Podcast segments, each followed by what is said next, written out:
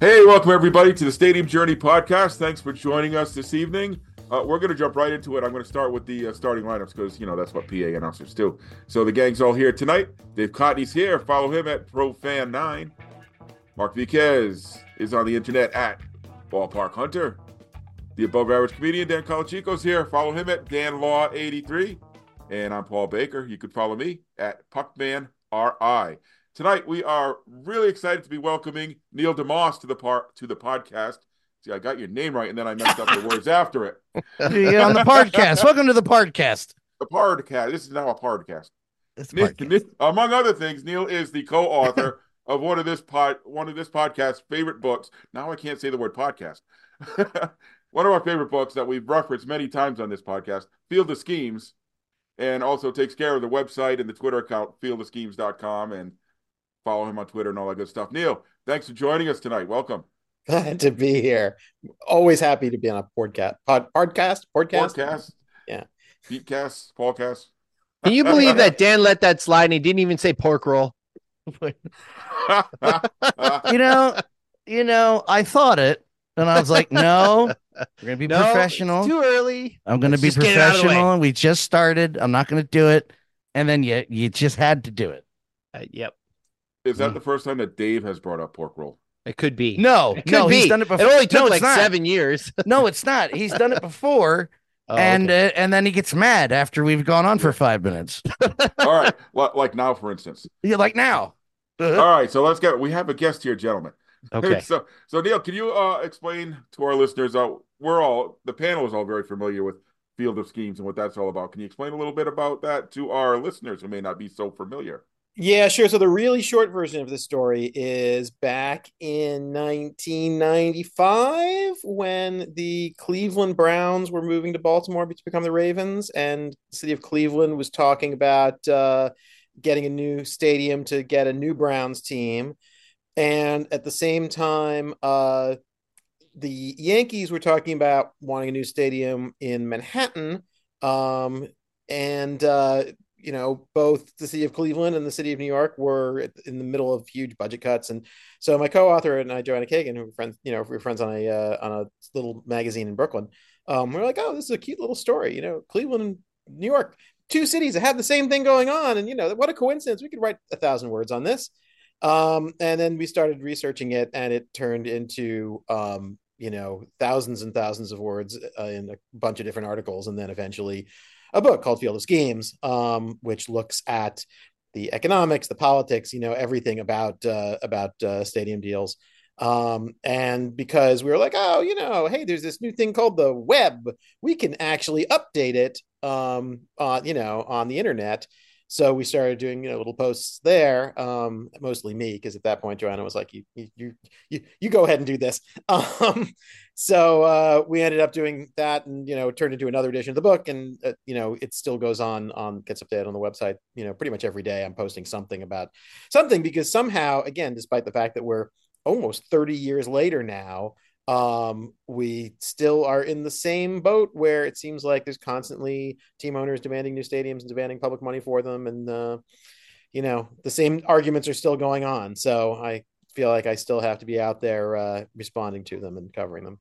So that's that's the really short version of it. The long version, I'm sure we can get to. yeah, it's amazing how the issues just jump from city to city, and and uh, the the names have been changed, but the uh, the script pretty much stays the same. Dave and I were talking before you came on. Like, all right, so what what are we going to talk about with Neil when he comes on? And Dave just we could talk about uh this place and this place and this place and this place right down those. So since since Dave's wearing an Oakland A's hat, why don't we start with the situation in Oakland then? yeah. Um, so I mean, obviously this has been going on for you know more, well over a decade at this point, right? They were going to move to Fremont. They were going to move various different places in Oakland. Um, and uh, you know now we're in the situation where they're where they're supposedly maybe moving to Las Vegas, um, which it seems like uh, you know John Fisher just sort of stumbled into. You know, one minute he was negotiating with Oakland about trying to get uh, I forget it was going to be 700 800 million dollars something like that in public money towards building it uh, a new stadium and, and, development at Howard Terminal. And then the next minute it was uh, you know Dave Kaval saying, uh, "Oh well, you know we're totally focused on Las Vegas." Mayor of Oakland said, okay, fine, don't talk to us anymore. And then it's like, oh, okay, Las Vegas, we're all in on Las Vegas. They went out, they got $600 million uh, in public money. That's still not enough to build a dome stadium in Las Vegas.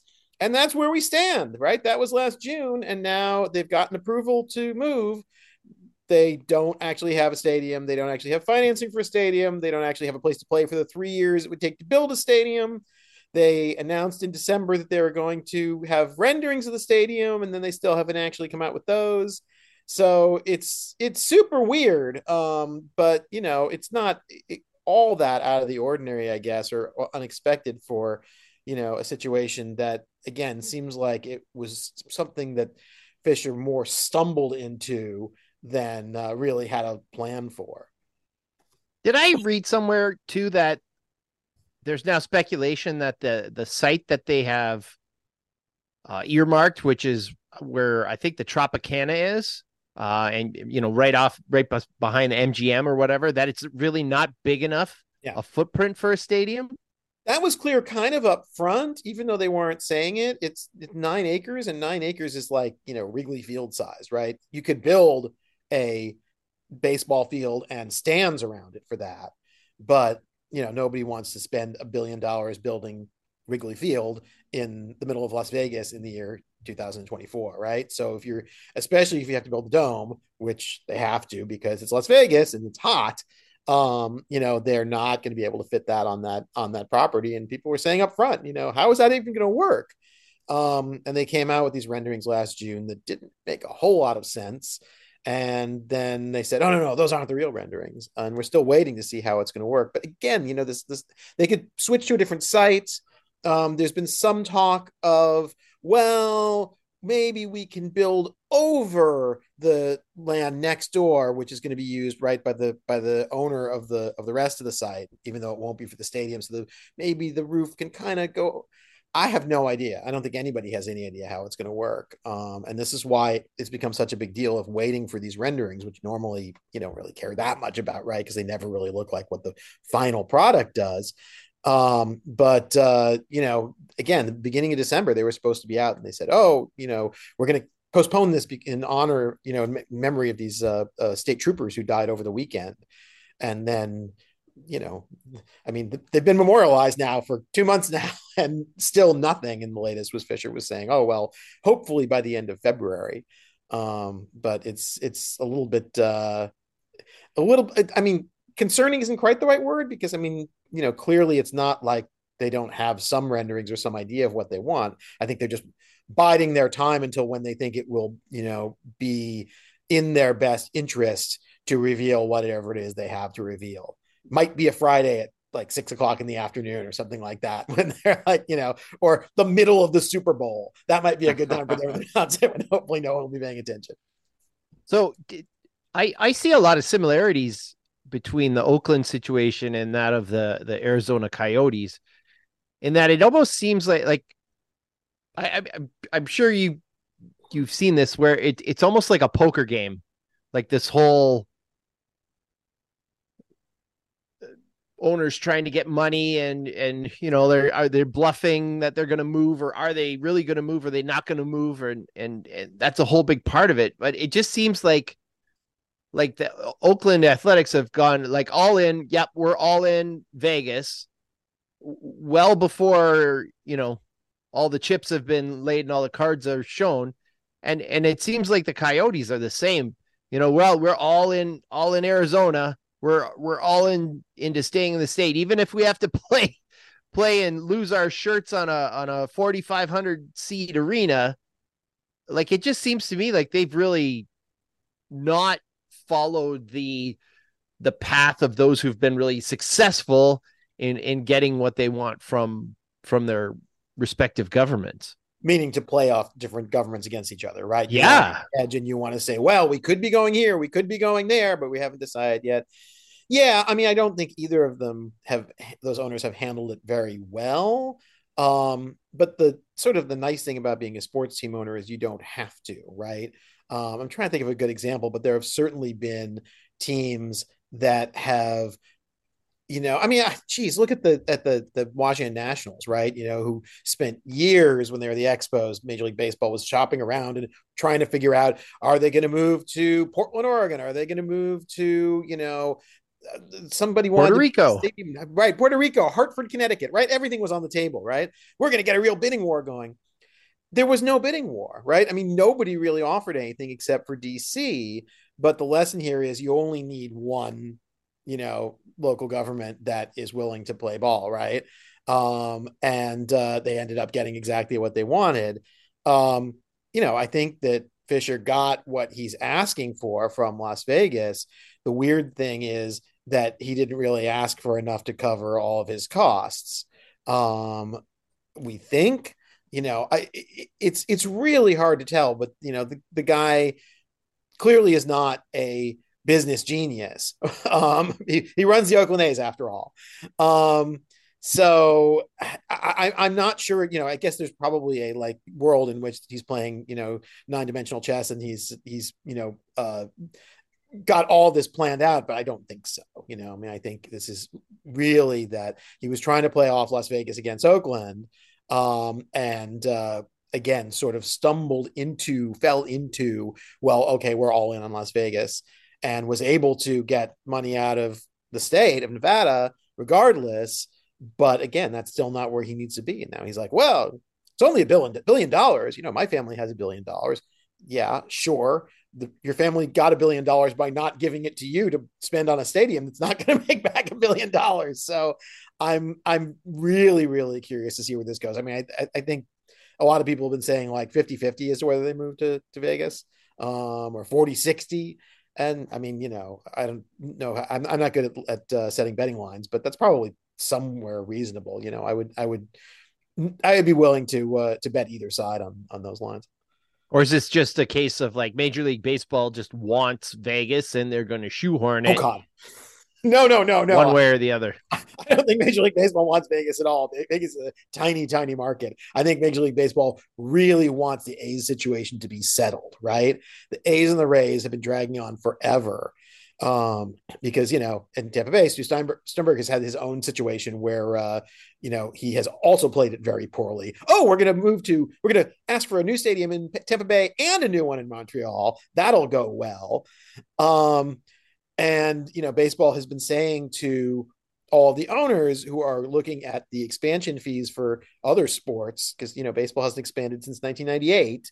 Um, and they're looking at the expansion fees and they're like, you know, when are we going to get some of that? And he's like, no, no, no, don't worry, we can't do it yet because, you know, the A's and the Rays need to have, you know, Charlotte and Portland and Las Vegas and all those cities to uh, threaten to move to. But once they're settled, then you know we're going to cash in. So I think they really want that to be resolved. Um, I do not think that anybody wants Las Vegas as a as a baseball market, especially not with John Fisher there, because I mean, you know, he's already said that his intent is to go there, be a small market, and keep on collecting the revenue sharing checks that he's been getting in Oakland. Um, so you know, the owners of the big market teams are not particularly going to be happy to hear that. Um, but you know, again, the idea is, well, we'll suck it up and we'll deal with whatever it is, as long as we get those, you know, a couple two billion dollar checks for expansion franchises. Um, but you know that first they have to resolve this, and I think they thought it was going to be resolved by now. Fascinating. So that still leaves now Oakland without anywhere to play.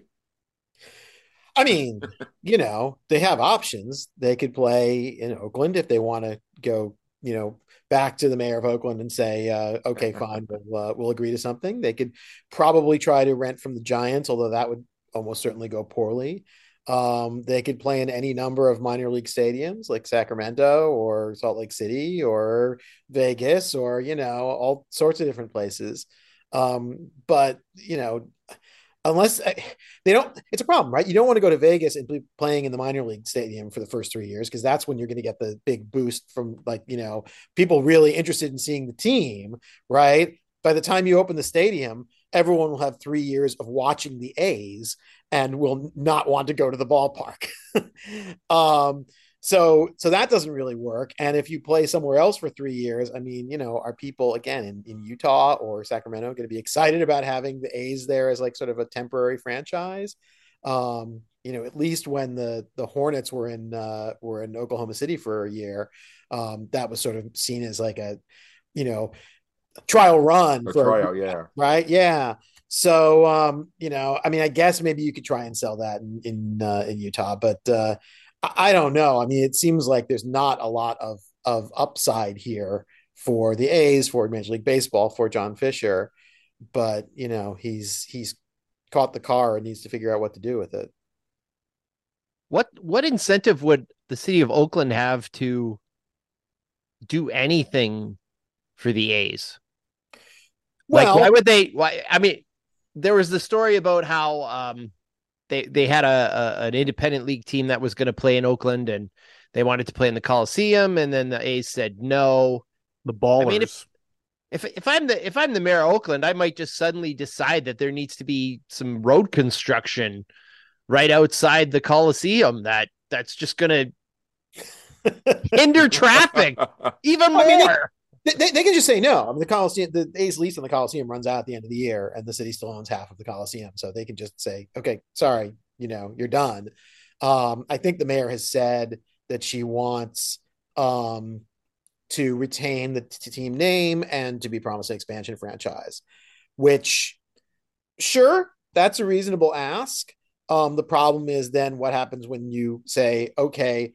We've been promising expansion franchise and then major league baseball says okay you've got to find somebody who wants to spend $2 billion on expansion franchise and you need to build a stadium before this thing happens. So um so i mean i think that would be the only reason to to go along with it. Um you know she could also certainly try to leverage it into look you guys don't have a place to play. You want to expand. Why don't you just um you know uh uh, give John Fisher an expansion franchise and have him sell the team to somebody in Oakland. Um, there is some leverage yet that she could that she could play. Um, but of course, it all depends on you know how antsy the other owners are about having to deal with this A situation for the next three or more years. Um, and if they are really you know at a point where they you know, obviously they're not going to say in public, right? Because you don't want to undermine your fellow owners because someday you might need them to do the same for you when you're threatening to move somewhere. Um, but uh, you know, it, it it's hard to know exactly how much you can extract from baseball because we don't know how scared they are of, you know, having to deal with the situation that John Fisher has laid out for them. Well, I mean, they're they're Major League Baseball is busy in that they they have to approve the sale of the Orioles, which I mean, for me, not really following what the Orioles are doing day to day seemed to come out of nowhere. Um, oh, but yeah. I, I, I did hear a, an interview where where the local officials who have just ponied up a big chunk of dough for renovations to to Camden are are not overly pleased because you know this was not the way this was presented. It was not presented that you know the Angelos family was going to try and get out as you know as soon as possible and um and and the reality is is that you know that deal with the city changes the sale of the team because that Right. team is not nearly as valuable without this this commitment in place from the from the city of Baltimore to to do whatever upgrades they need in Baltimore, which I have no idea what that could possibly be. More Mark Viquez social areas, maybe, but Yeah, it's it's at least six hundred million dollars that Maryland has committed. Plus, um, they've committed to basically the Orioles' new owner now can get out of the lease um, early if there isn't an agreement within, I think, ten years um, on uh, on a uh, development of the area around Camden Yards that uh, that uh, the Orioles would get to do.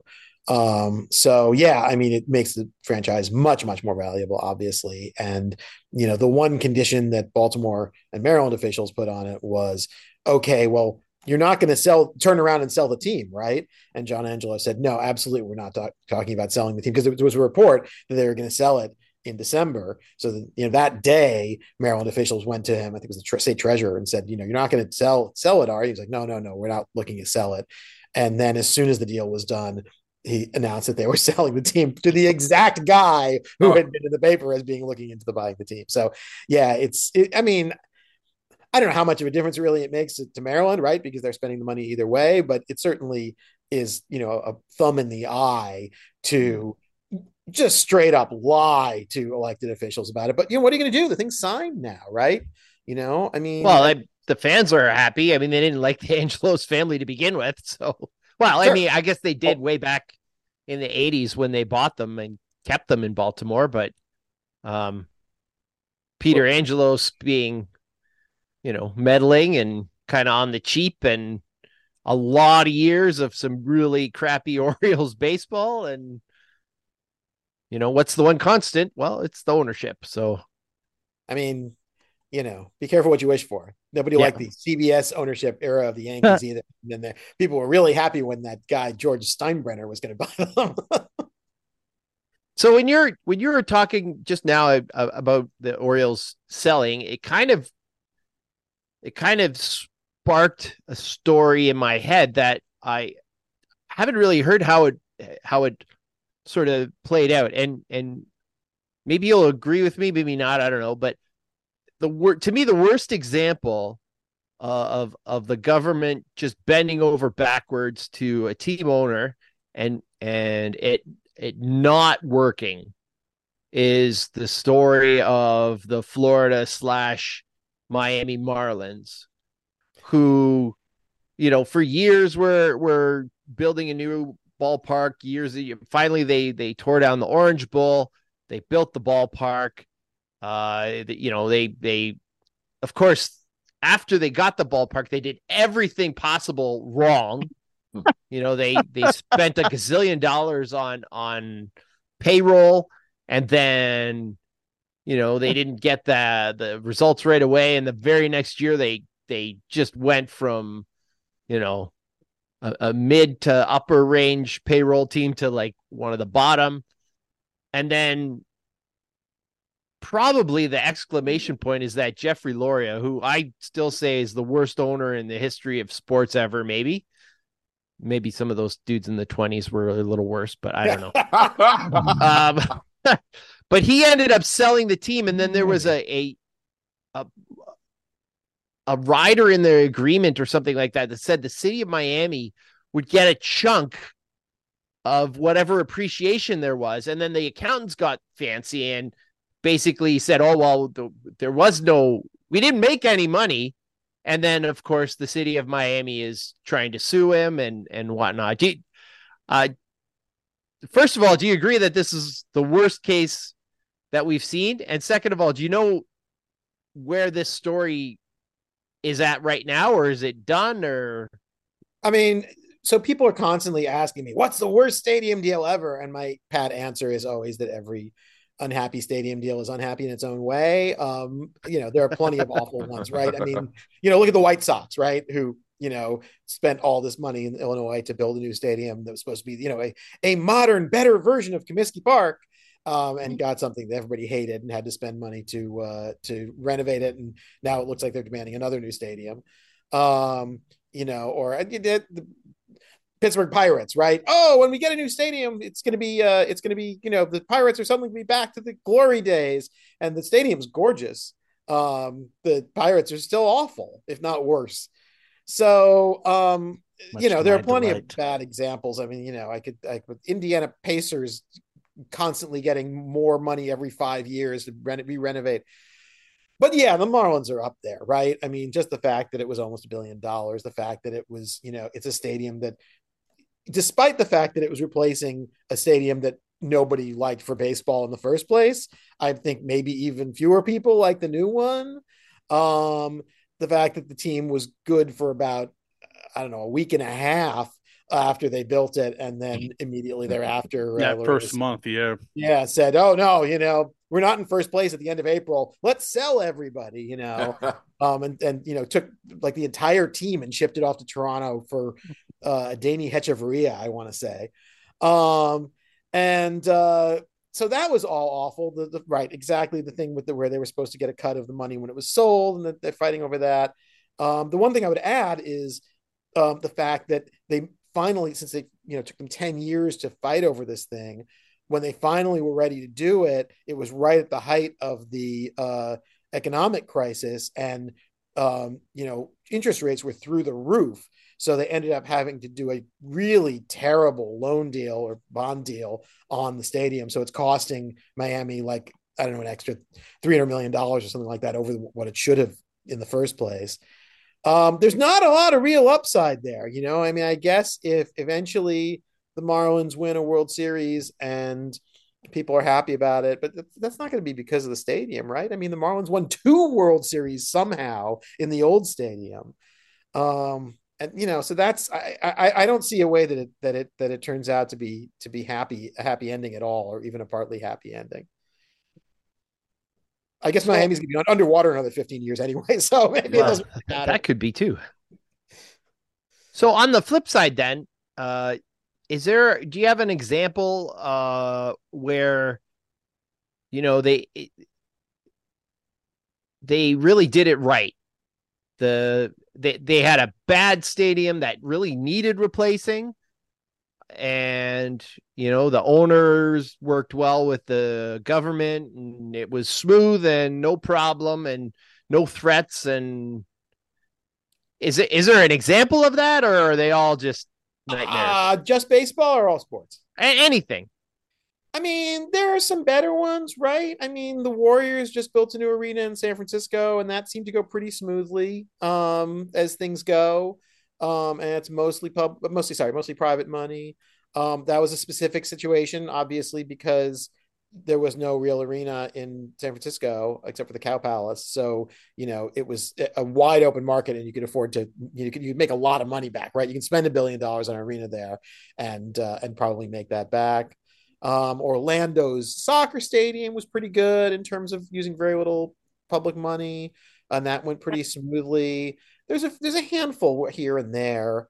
Um, like the Giants was not smooth at all. They threatened to move to San Jose. They threatened to move to Tampa Bay, but eventually um, uh, Peter Magowan stepped in and agreed to build it with again mostly private money, and that worked out pretty well. It's a good location. It's a nice stadium. They were moving to um, Toronto.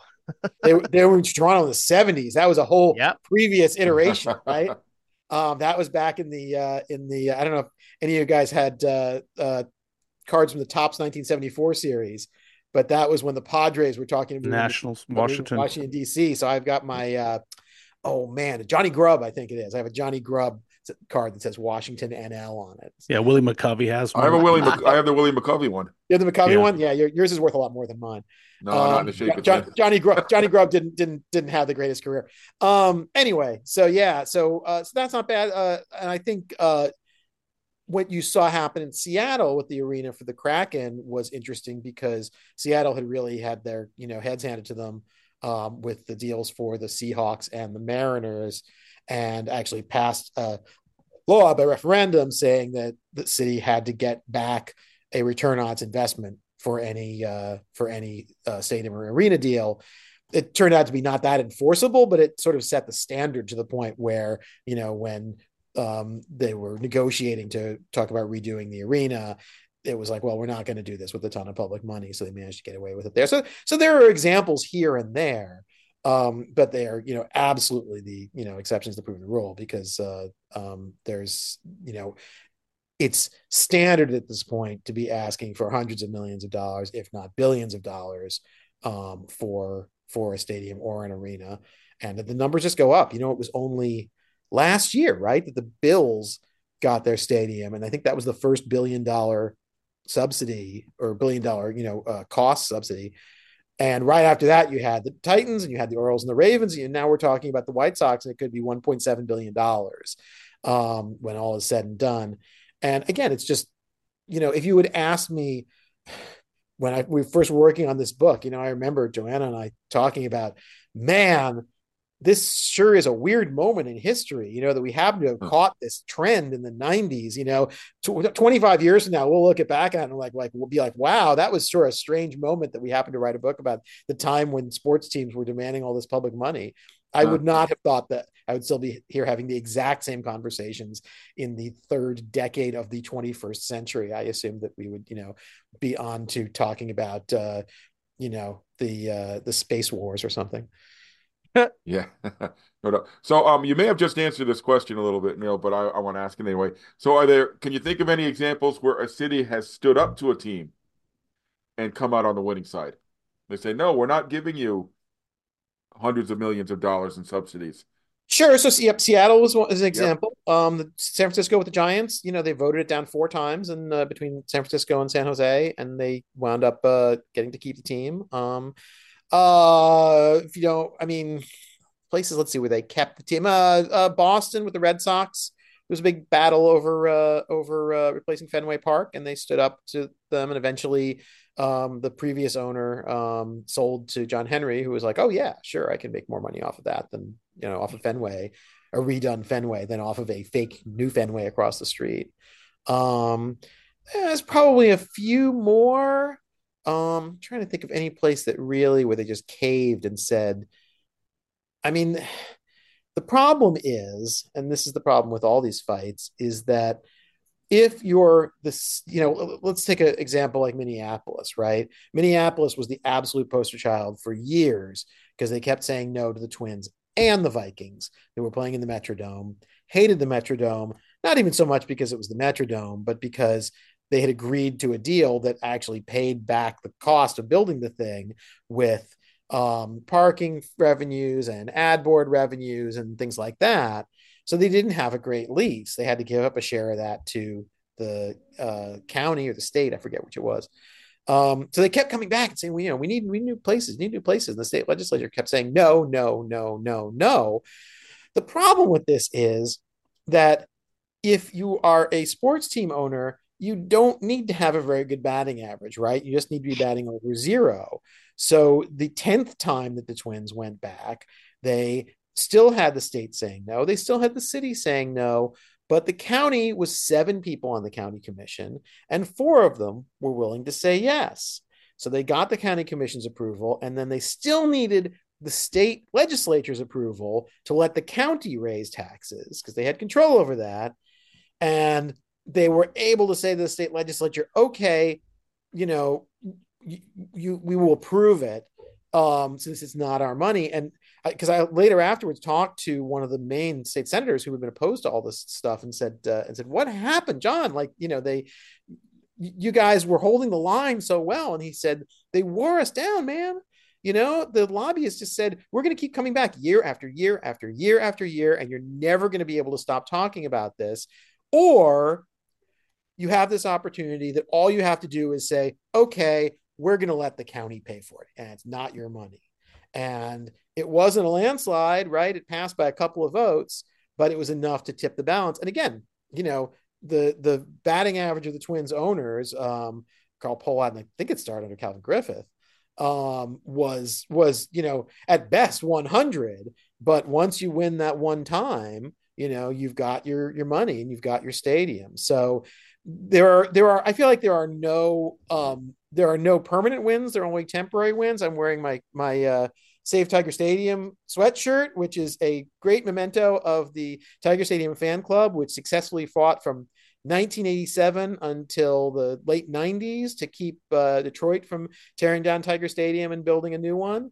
And as we all know, that was as far as they won, you know, and eventually um, they lost the one time. And now, you know, we have uh, Comerica Park and Detroit has all the debt for Comerica Park. So, um, so yeah, so it's, it's hard to point to a lot of, uh, a lot of successes because, you know, you, it's only a success until it's a failure.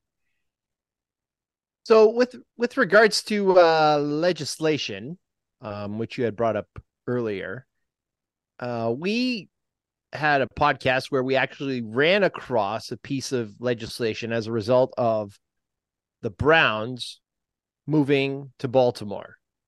So after the Browns moved to Baltimore, the state of Ohio passed a bill which basically said that any any team playing in a public stadium that wants to move, and I'm probably getting this slightly wrong, uh, but any state any team that wants to move has to give uh, the opportunity for local ownership to purchase the the team, um, something to that effect. Yeah, and and you know it sounds kind of airy fairy and you know a whole lot of who cares.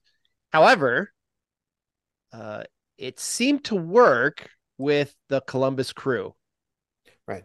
Because they were ready to go. The the owner uh, had already cut a deal with Austin, Texas, and and he was going. And uh, rumor has it that he or, or that um, when the state got involved and said, "Hey, we've got this piece of legislation that says you can't do this.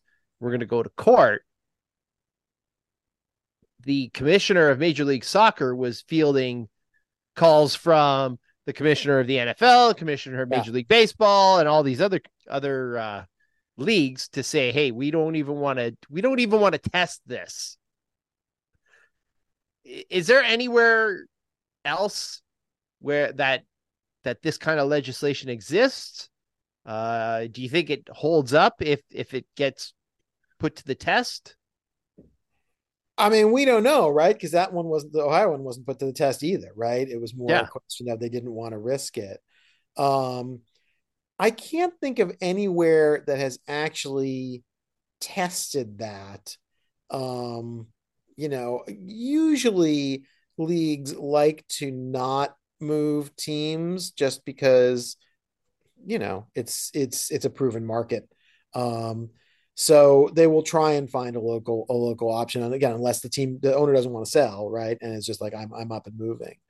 Um the one example i can think of in terms of sort of having some fine print in place that uh you don't know how it's going to work out but turns out doing great is st louis with the rams right where the rams you know Stan Kroenke had had all the leverage, right? He had a lease that he had agreed gotten uh, St. Louis to agree to that basically let him break it um, as long as uh, St. Louis had not, you know, was not keeping the stadium in state of the art condition, which was, you know, an impossible bar to meet because it basically was like it has to constantly be as good as the next, as the, all the new ones. Um, Is that and dubious definition at best. Yeah, no, it was yeah. it was something like you know in line with the top twenty five or thirty three percent of of NFL stadiums.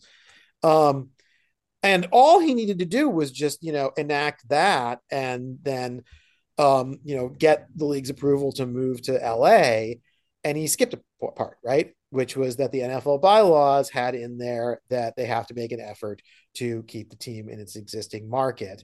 And again, that's very hazy and you know there's all sorts of different ways they can play it in the NFL I'm sure was like oh you know we could just say we we we wanted to keep the team unfortunately for the NFL and for you know Kroenke the uh the city of St. Louis went to court um and won a whole lot of money um so it's always good to have those clauses in there and it's always good to have local officials who are willing to uh to try to um, do something about them. Unfortunately, it's usually after the team has left or has tried to leave, right? You know, if the crew had not been up and moving to uh, Austin, right? Um, then I'm sure that uh, Columbus and Ohio would not have been like wanting to alienate the owners by saying, well, we're going to sue you if you do this. Um, but, you know, I mean, there's all sorts of close calls, right? I mean, the, the uh, Colts almost didn't move to Indianapolis if the state legislature had gotten their act together to uh, declare eminent domain on the team a little bit sooner before the moving vans were all packed up. Um, so it, there's all sorts of weird legal, you know, gamesmanship that can go on. Um, and it's always good to have smart people, you know, in and in the state legislature and in the, you know, in the city government, um, and people who are willing to try to, you know, play hardball. And I, and I think, you know, I think the going back to the A's, I think the owner of Oak, Oakland, the owner of Oakland, the mayor of Oakland has, uh, you know, has has done a pretty good job of trying to understand that she has some leverage in this deal, which a lot of cities do not. You know, a lot of them are just like, you know, going back again to the expos when they moved to Washington and uh, the story was uh, that the mayor of uh, Williams, I think it was in D.C., came in and said uh, to Jerry Reinsdorf, who was the, the, White Sox owner, right, who's the head of the uh, of the relocation committee. Well, you know, we were thinking about a you know two thirds, one third split in terms of the public private cost, and Jerry Reinsdorf reportedly said, "Oh, we were thinking more three thirds, no thirds," and the mayor of DC did not tell him to get out of his office. he said, "Oh, okay, well, well let's talk then." um, and that you know unfortunately is the more typical way that uh, that uh, elected officials respond to this stuff. Your, your story there about St. Louis really makes me appreciate the power play that Robert Kraft made back in the 90s. Oh when, man, when he enforced his uh, leases and basically forbade the Patriots from moving to St. Louis. Um. All right. So which which part are we talking about? Because it was the whole Hartford thing. Oh no, this is before then. This Before is that, he yeah. before he owned them. Basically, he had piecemeal over the years bought up all the parking lots, all the properties, and the stadium. Oh, okay, yeah. Foxborough that- Stadium. And part of the lease that the Patriots had with that was that they could not move without, I guess, the stadium ownership approval or something to that effect. So Right. when uh, James Orthwein wanted to move the Patriots to St. Louis, he said, "Nope, right here in the contract, you can't." Basically, I- I was- forced his hand. I was thinking of his later gambit, which was when right Yeah. was when he basically said, "We're moving to Hartford." Somewhere I still have the uh, issue of the Hartford Courant with on the front page. It just says touchdown in giant lettering, you know, um, and use that as a way to get the NFL to approve the G3 fund to help pay for stadiums for teams in the top six markets. Guess what? The sixth largest market in the NFL was in 1999 or whatever it was. That would be Boston. Um, and you know, I mean, he he he managed to play it very smart. So, and you know, again, didn't want to move, managed to get the money and uh and uh stay where he wanted to be. I don't. He didn't want to be in Hartford. Nothing. No, not at all. Not at all. That was that was doomed from the start. It was apparent to everybody. Um, It was not. It was not doomed to the Hartford Courant or well, yeah, yeah. John yeah, Rowland, the governor of Connecticut. and you mentioned John Rowland's name, and people will still curse him for that deal to this day. Uh, you're also mentioning like uh like for the Orioles, for example, part the part of the money being sunk into their stadium and into the Raven Stadium is for like a, a ballpark village kind of thing to go up a. I, I think about like when Robert Kraft started that around Gillette Stadium, people thought he was nuts, but that's Yeah. kind of become standard operating procedure for all the new complexes going up now. Yeah, kind of. I think got invented in stages, right? I mean, you first had you had like the Sky Dome, right, which was the first mall park where it was like it's Mm. not just a baseball stadium; it's also a Hard Rock Cafe and a And hotel. a McDonald's, yes. Yeah. Um, and then you had Camden Yards, which has the warehouse and has Eutaw Street and has, you know, all that shopping alongside it, um, which then begat, you know, uh, the Red Sox taking over Yawkey Way, which is not technically part of the ballpark, but really effectively is because they own all the, you know, rights to uh to have vendors along there. So yeah, it's definitely uh been a trend over the last 30 years, increasing trend of like, you know, we want not just the money from selling tickets, but from anything else we can sell inside the ballpark or just outside the ballpark.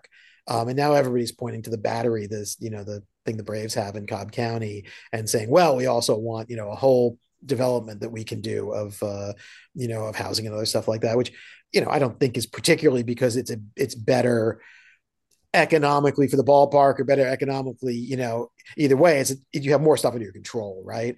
You know, the more stuff you own, the more ways you can you can make money by selling things. Um, so uh, so yeah, I'm not surprised that we're seeing that, you know, right now in Virginia, right, with the the Caps and the and the Wizards are talking about, right? Alexandria, Virginia. We're gonna. are you from the DC area? I originally from Philadelphia, moved to um yes, the DC area. Um and no, please no. Um I it's I, I don't I can't even put words into what a cluster that is gonna be uh But- if it comes through and what they're ask uh, uh, The- you know, but Atlanta, right? I mean, it seemed every bit Yeah. as stupid to build it in Cobb County, and it Yeah. probably was every bit as stupid to build it in Cobb County, right? I mean, Yeah. aside from how it maybe has worked out as well as could be expected, you know, I mean, that's ridiculous for that there. Uh, but like, you know, I, I agree with you. You know, I mean, trying to get twenty thousand people to Alexandria on a weeknight is insane. the But- entire time I lived um in the immediate area to the DC Metro. Um and I don't live there anymore, so screw it. It was in Woodbridge and um they had the Potomac they had the Potomac Nationals and I think the first 8 of the uh, 12 years I lived there they were trying to get another stadium for them near the Wegmans, and how many years that went back and forth and fell apart. And well, my now wife explained to me uh, Disney America that was going to go in there and what a cluster that was. And I'm just comparing the two situations to where Disney America never got built and it was a devious back and forth to when the Potomac Nationals moved to uh Fredericksburg. Fredericksburg. Yeah. And I'm like, I I don't I don't see how this is gonna work. I just don't see how it's gonna go work. Um and then of course I say, we'll just put a new arena where RFK is, and then it's like, well, that's a whole other ball of wax. And it's I don't I don't know. I I I happen to like that arena uh where the Capitals play as it is, and uh they're gonna uh, and he there he's really trying hard to lose that. I don't I know. mean, but but again, I mean, as I think we're all clear here, but hopefully everybody, you know, listening to this is clear. None of these things are getting built because there's something wrong with the old stadium, right? You know, Right, no. If, if it were because of that, then the first stadium to be knocked down would have been probably Olympic Stadium, and it's still there, and they're rebuilding it, right? There's an announcement. There's an announcement coming tomorrow, and I think it's, It's- that they're going to replace the roof. Yes, no, they're going to spend, I think it's seven hundred million dollars or something Canadian, so it's really only like six hundred fifty million American. um but you know i mean the the, the it, it's not be, none of these things it has nothing to do with whether the old place is amazing or terrible or some combination of amazing or terrible you know? And you can have a situation like fenway park where it went from one owner saying it's completely obsolete. There's no possible way we can stay to a new owner saying no this is the best thing ever. We're going to rebuild it you know re, or you know re- renovate it and, and you know keep it the much the way it is.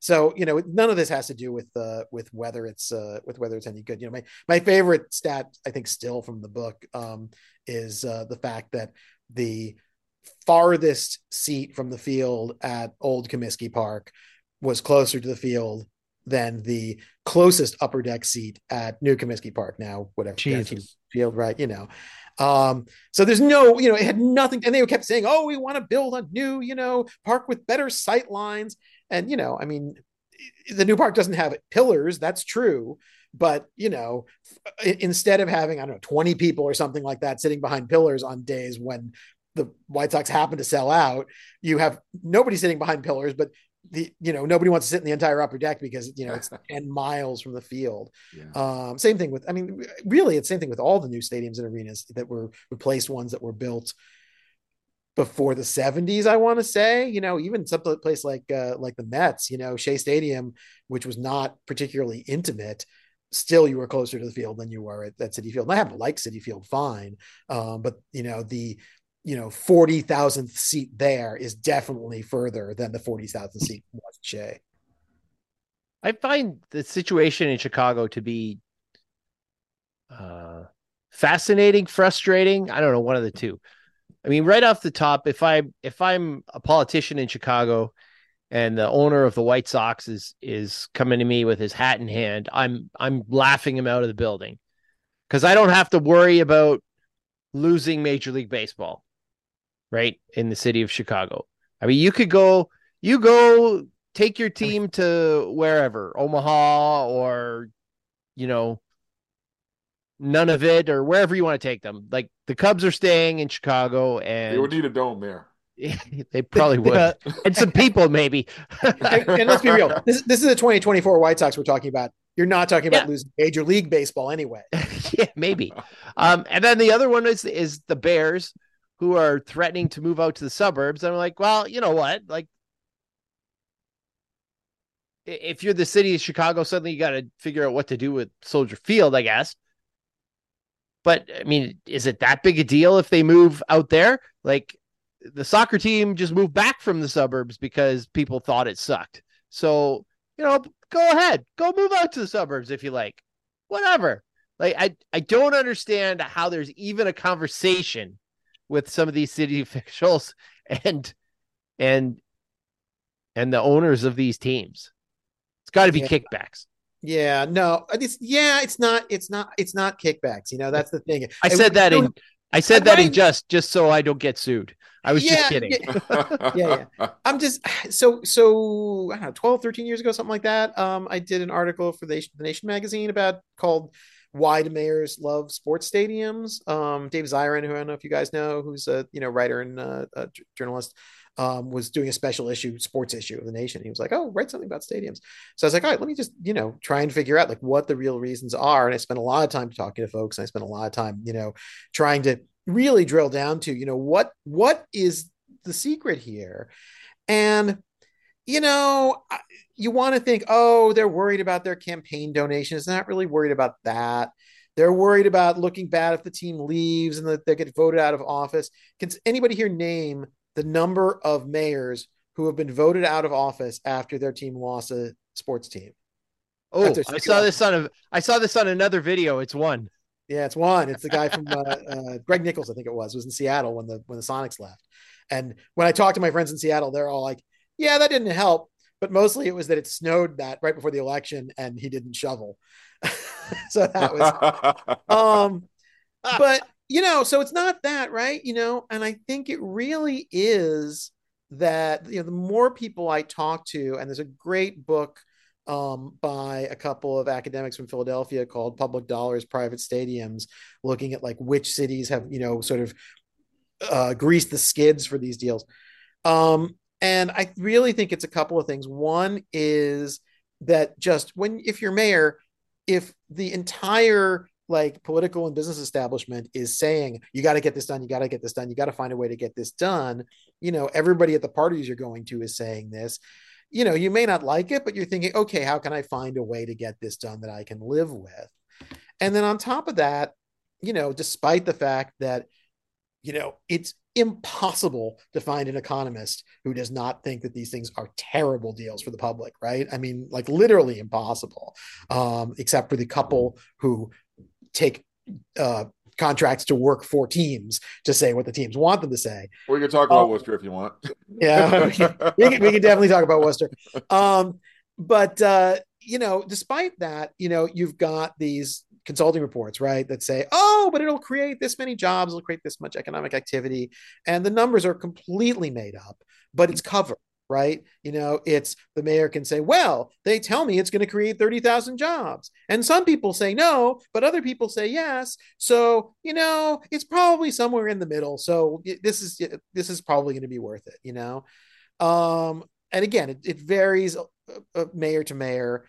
You, you can never predict, you know. I mean, like I a lot of people I know in Chicago thought that the uh, that the current mayor, when he came in, was going to really play hardball with the Bears and the White Sox, and that seems not to be the case. Um, and on the other hand, you know, you had weird random people like Tom Tait, the mayor of uh, Anaheim for a long time, who was, you know, not particularly, I don't think he particularly particular ideological axe to grind or reason to oppose spending. He was just a business guy who was like, oh, you know, I, I want to see why these numbers work out, and managed to hold off the Angels for like a good decade from uh, from building a stadium.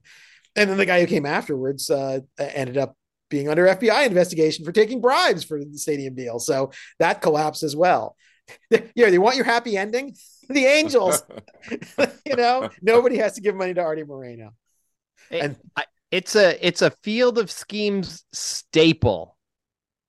The exposing of the team friendly economist who has no degree in economics, who knows nothing about economics. yeah, I, it, it, seems to be a common theme in the uh, in the field of schemes articles. I, I, I, can't take credit for this one. A friend of mine who used to work for an economic consulting firm, you know, writing up reports, um, explain them to me by saying it's just like that old Calvin and Hobbes cartoon where Calvin's writing a paper about bats and he doesn't want to do any research, so he titles it "Bats Are Bugs." And Hobbes is like, I don't know if that's right. He's like, no, no, no, it'll be great. You know, I've I've got something that will guarantee me an A. I've got a clear plastic binder to put my report in.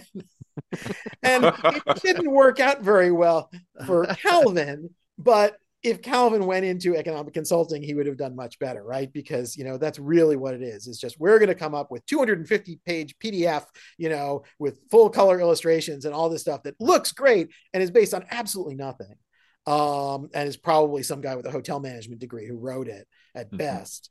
Um, and you know, it doesn't matter if it's true, right? It looks really good. And again, people are going to say what they say against it regardless but at least you can say oh look you know look at the pretty pictures you know you look at the charts we've got charts it you know it must be worth something um so there's that and then there's of course you know as as you guys hinted at with Worcester, there's there's Andy Zimbalist, who uh, was one of the people who you know was absolutely an inspiration for us, a great help for us in writing the book, and you know he and uh, uh, uh, you know, had co-written a book on sports jobs and taxes uh, right before we did, you know, talking about the economics of it. And we cited it a lot. And, um, you know, he was one of the people who was uh, working to found a third major league when the majors were on strike, try to, you know, be a competitor. And, uh, you know, somewhere along the way, he started taking, uh, you know, money from pretty much anybody to write up reports on behalf of their deal. At one point, he got in trouble because I'm trying to remember the details. I think it was he had done something for Anaheim when they were trying to keep the Ducks, saying that the Ducks were a huge uh, uh, benefit, you know, to the local economy. And then he was hired by Seattle to say that um, you know, the uh, the uh, you know, say the exact opposite. Basically, we wrote the report saying not you know it's the same wording but he just changed it everything to to the opposite conclusion. Um and then his you know his went ended up working for uh for the worcester uh, red sox to try and justify their thing. And you know i mean he still talks to me you know we still i still get to ask him about it and he's still still uh cordial at least.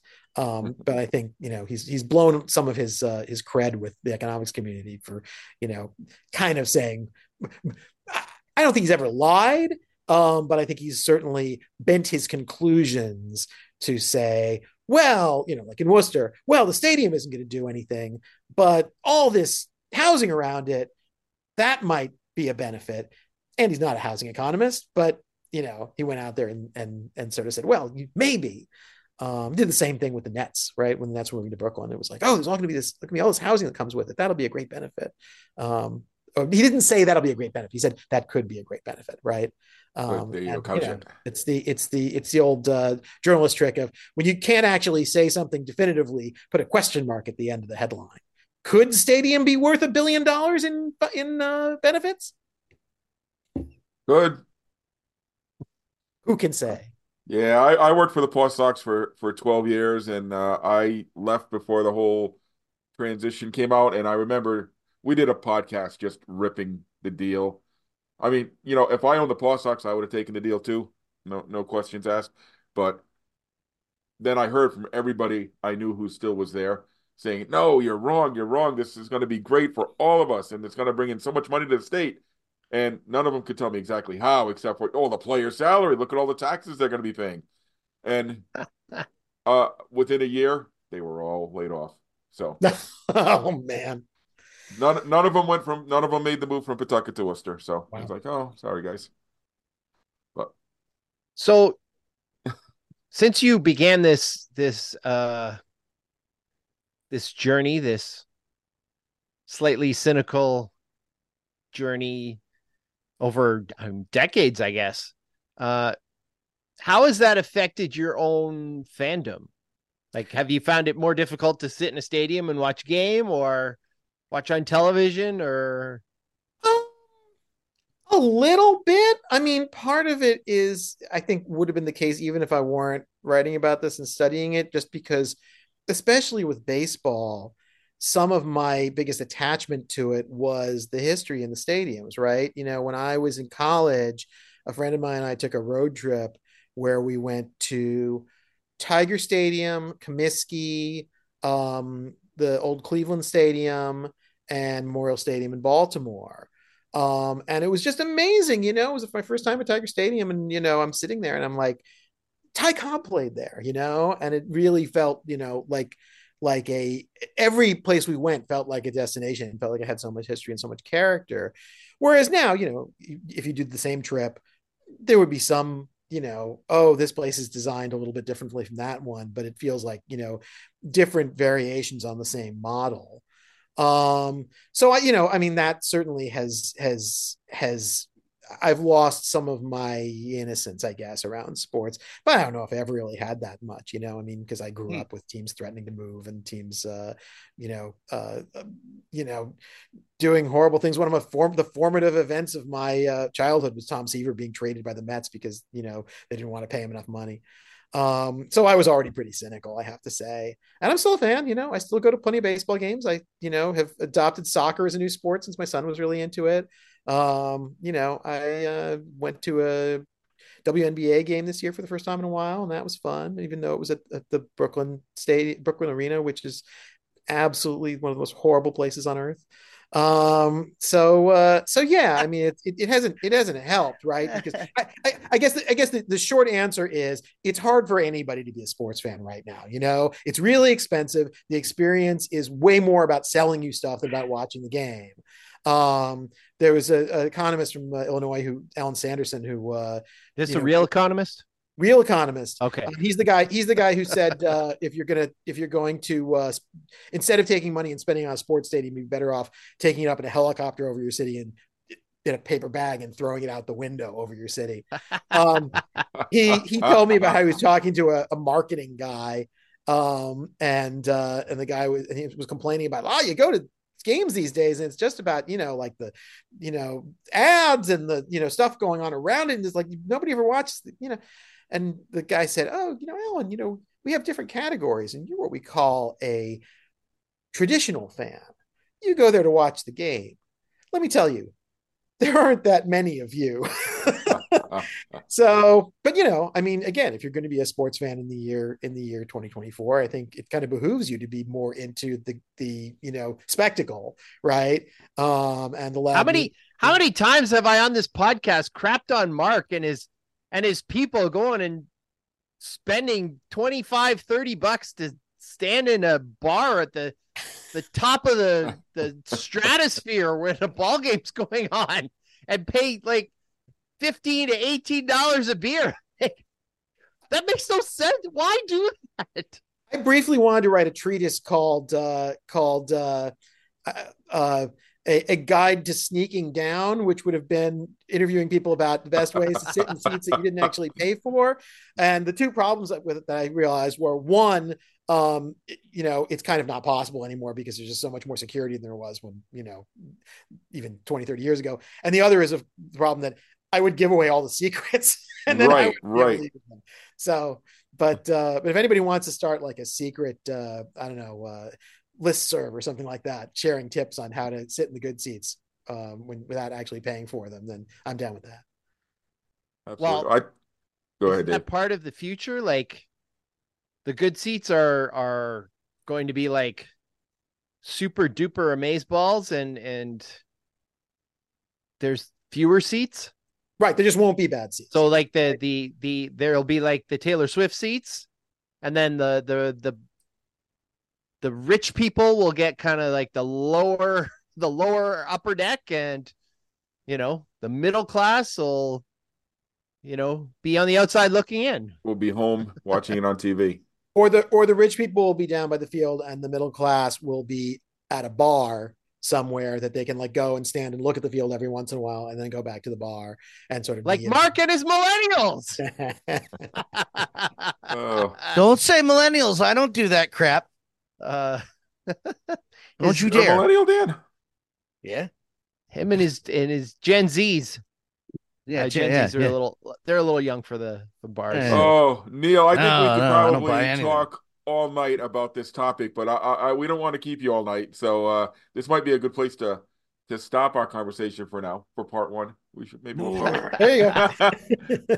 I'm Actually, sadly, I'm sure I have be plenty more one question that I want Yeah. to get in before we go. Do it.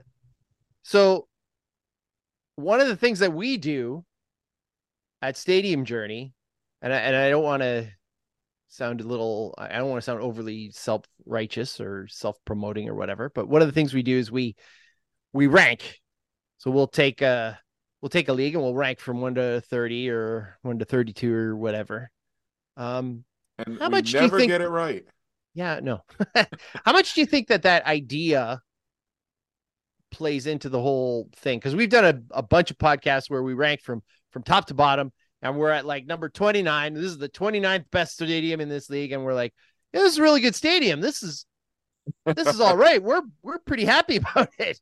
But you know, these people are competitive and and they want to keep up and they, you know, I mean, I'm, yeah. Not that not that major league owners are looking at stadium journey, but just the idea that, you know what, my stadium is not as good as as the one in Chicago and the one in Boston and the one in Pittsburgh and the one in, and and I need to we need to move up. We're a we're a higher class city than that. I, I, get what you're saying, and I think they probably do. You know, if it, if a ranking comes out and they're 29th or 26th or whatever, probably aren't happy about it. But you know, but this was going on, you know, way before there were rankings of things on the internet, right? You know, when the Dodgers moved to Los Angeles, it was like, you know the uh, the uh, the New York Herald Tribune had come up with a ranking of of stadiums nationwide. Um, so I think they're going to do it, you know, regardless um, and are going to you know use this use as an argument um, you know there's plenty of look look the royals right kauffman stadium is constantly at the top of all those rankings right everybody loves kauffman stadium and they're still like oh no no we need a new place so um, again I, I think i think you you're uh, uh, you know, you can be absolved. Um, you know, your your uh, conscience can be clean. That you know, it's not. it's it's not. This is not all all the result of rankings on on a podcast. Uh, are you are you trying to blame us for the A's moving to Vegas, Dave? Yeah, totally. It's all me. they are always twenty nine or thirty. No, if. I was going to move them, you know, I'd move them to Montreal. Next time I'm on, I'm going to make my defense of the Oakland Coliseum because I got one. Oh, okay. It, it's, it's a longer conversation than we. oh, okay. That's yeah. so there you so go. That, There's a part, part two. two. right there. There's a part two. So, so uh, Neil, before uh, we let you go, do you want to uh pump up your site and your social media presence if any of our listeners would like to follow you there? Absolutely. So it's all the exact same place, right? So fieldofschemes.com, Field of Schemes on Twitter, Field of Schemes on Facebook, Field of Schemes on Blue Sky, on Mastodon, on what's the other one? Post.news. Um, it, we've got an Instagram that I have to get back to posting to called Vaportecture, which is about uh, stadium designs that never actually come to fruition. Um, so and uh, yeah, I mean, any way you want to follow it is uh, is fine. And I'm, you know, like I said, I'm there every day for some reason, constantly reporting on the latest this because I guess I, you know, feel like I got in at the start and I have to see how it turns out.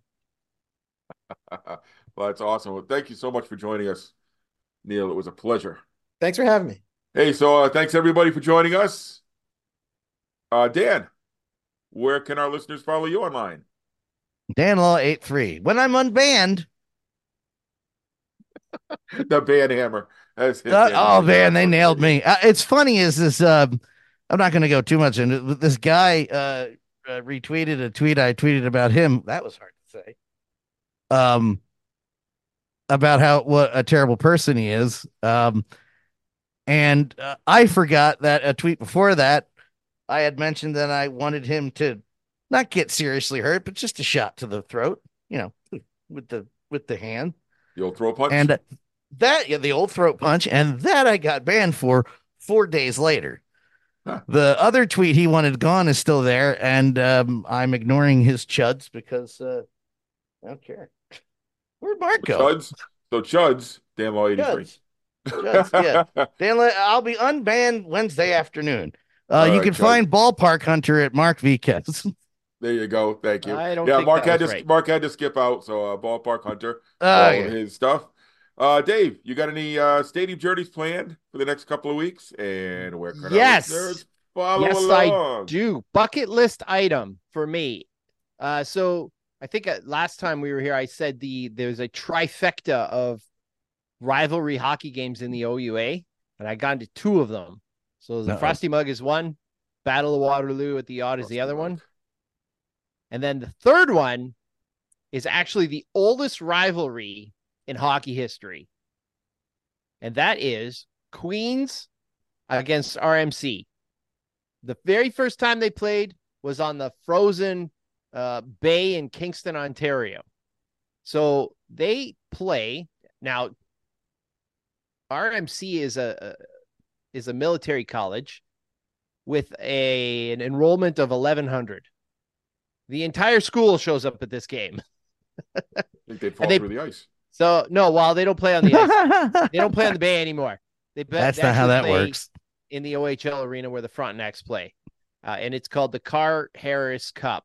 So, uh, seeing as my schedule is a little bit more flexible this year, I am going to be at the Carr-Harris Cup for the first time. So I'm super excited about that. Uh, I got some Guelph Gryphons basketball coming up, a bunch of reviews to do. Uh, KW Siskins, I'm gonna try. I have never seen them before. Uh, that's Junior B. Uh, I got some Junior C, uh, Hespeler Shamrocks, Wellesley Applejacks, and I have to take my rain check from Stayner. There's a team and called the Applejacks. Yes, man, it, because they have the Apple, they have the Wellesley Apple Festival there. Nice. Um, so yeah, I have to use my my rain check for the Stayner Siskins. Uh, so if you saw my social media post from that game, you saw a broken Zamboni on the ice. So I got to get my money's worth out of that one. So uh, you can follow all those adventures. Super busy couple weeks uh, at ProFan Nine. Indeed, indeed. I, I loved your line when you posted the. uh You should have. You should have posted the comment you made to me Oh, in private to to that post because you said there's probably 20 guys in the stands who could fix this Zamboni, but Yeah. instead they're canceling the game. yeah, Stayner Stayner being a bit of a a bit of Farm a country? farm, farm community. Yeah. Uh, problem was is like normally they they throw another zamboni on a truck but you got to go all the way to collingwood or to wasaga beach and they got their own games going on and you know it's not like finding another hockey rink in the city so the damn Zamboni shortage in Canada. and it was cold i sat and froze my butt off for nothing Uh, all right, so that's all at uh, ProFan nine, and uh, let's see, where am I going the next couple of weeks? I got a lot of PA announcing to go. It's uh, senior senior days coming up, so I'm announcing uh some senior day festivities at UMass Dartmouth, men's basketball, women's basketball, hockey. Uh, I'm doing senior day for Brown women's hockey next weekend. Um, I think that's plenty to keep me busy. Uh, I may hit the Beanpot finals next week. I don't know. Beanpot semis are going on right now as we're recording, and uh, Northeastern won game one and BU's winning game two. So looks like it that could be the matchup next Monday. Uh you can follow me if you if I'm not sure where I'm going you, you and you really care. Follow me on Twitter or Instagram at Puckman. All right. And remember, stadiumjourney.com is where you can find all of our 2,500 stadium reviews, news item, and other feature stories. Uh, connect with us on social media channels at Stadium Journey, like, share, follow. Uh, audio versions of the Stadium Journey podcast. Search HIAC Talk Radio Network wherever you look for your favorite podcast. We'll show up there. And if you'd rather watch the podcast, video simulcast can be found on Stadium Journey's YouTube page. And if you want to be part of our live studio audience, join us for our live streams every other Monday night at 7 Eastern at what is it, Dan? Twitch.t Twitch. I don't know what the address is. Just look up Dan danlaw83 on Twitch, Kick, Twitch. YouTube, Twitter, or Facebook. All right. Multi streaming platform. Yeah, and I'm never gonna stop it again. All right. It's gonna stay We- that way this time. We'll be back in two weeks, February 19th. And uh, I don't think we have a topic determined at this time, so stay tuned. And as always, thanks everyone for your support. Thanks to Neil deMause for joining us tonight. He was a bucket list guest for us. Glad we got him on the show. So for Dan, Mark, and Dave, this is Paul wishing you all safe stadium journeys and close games. Be careful out there. Or don't.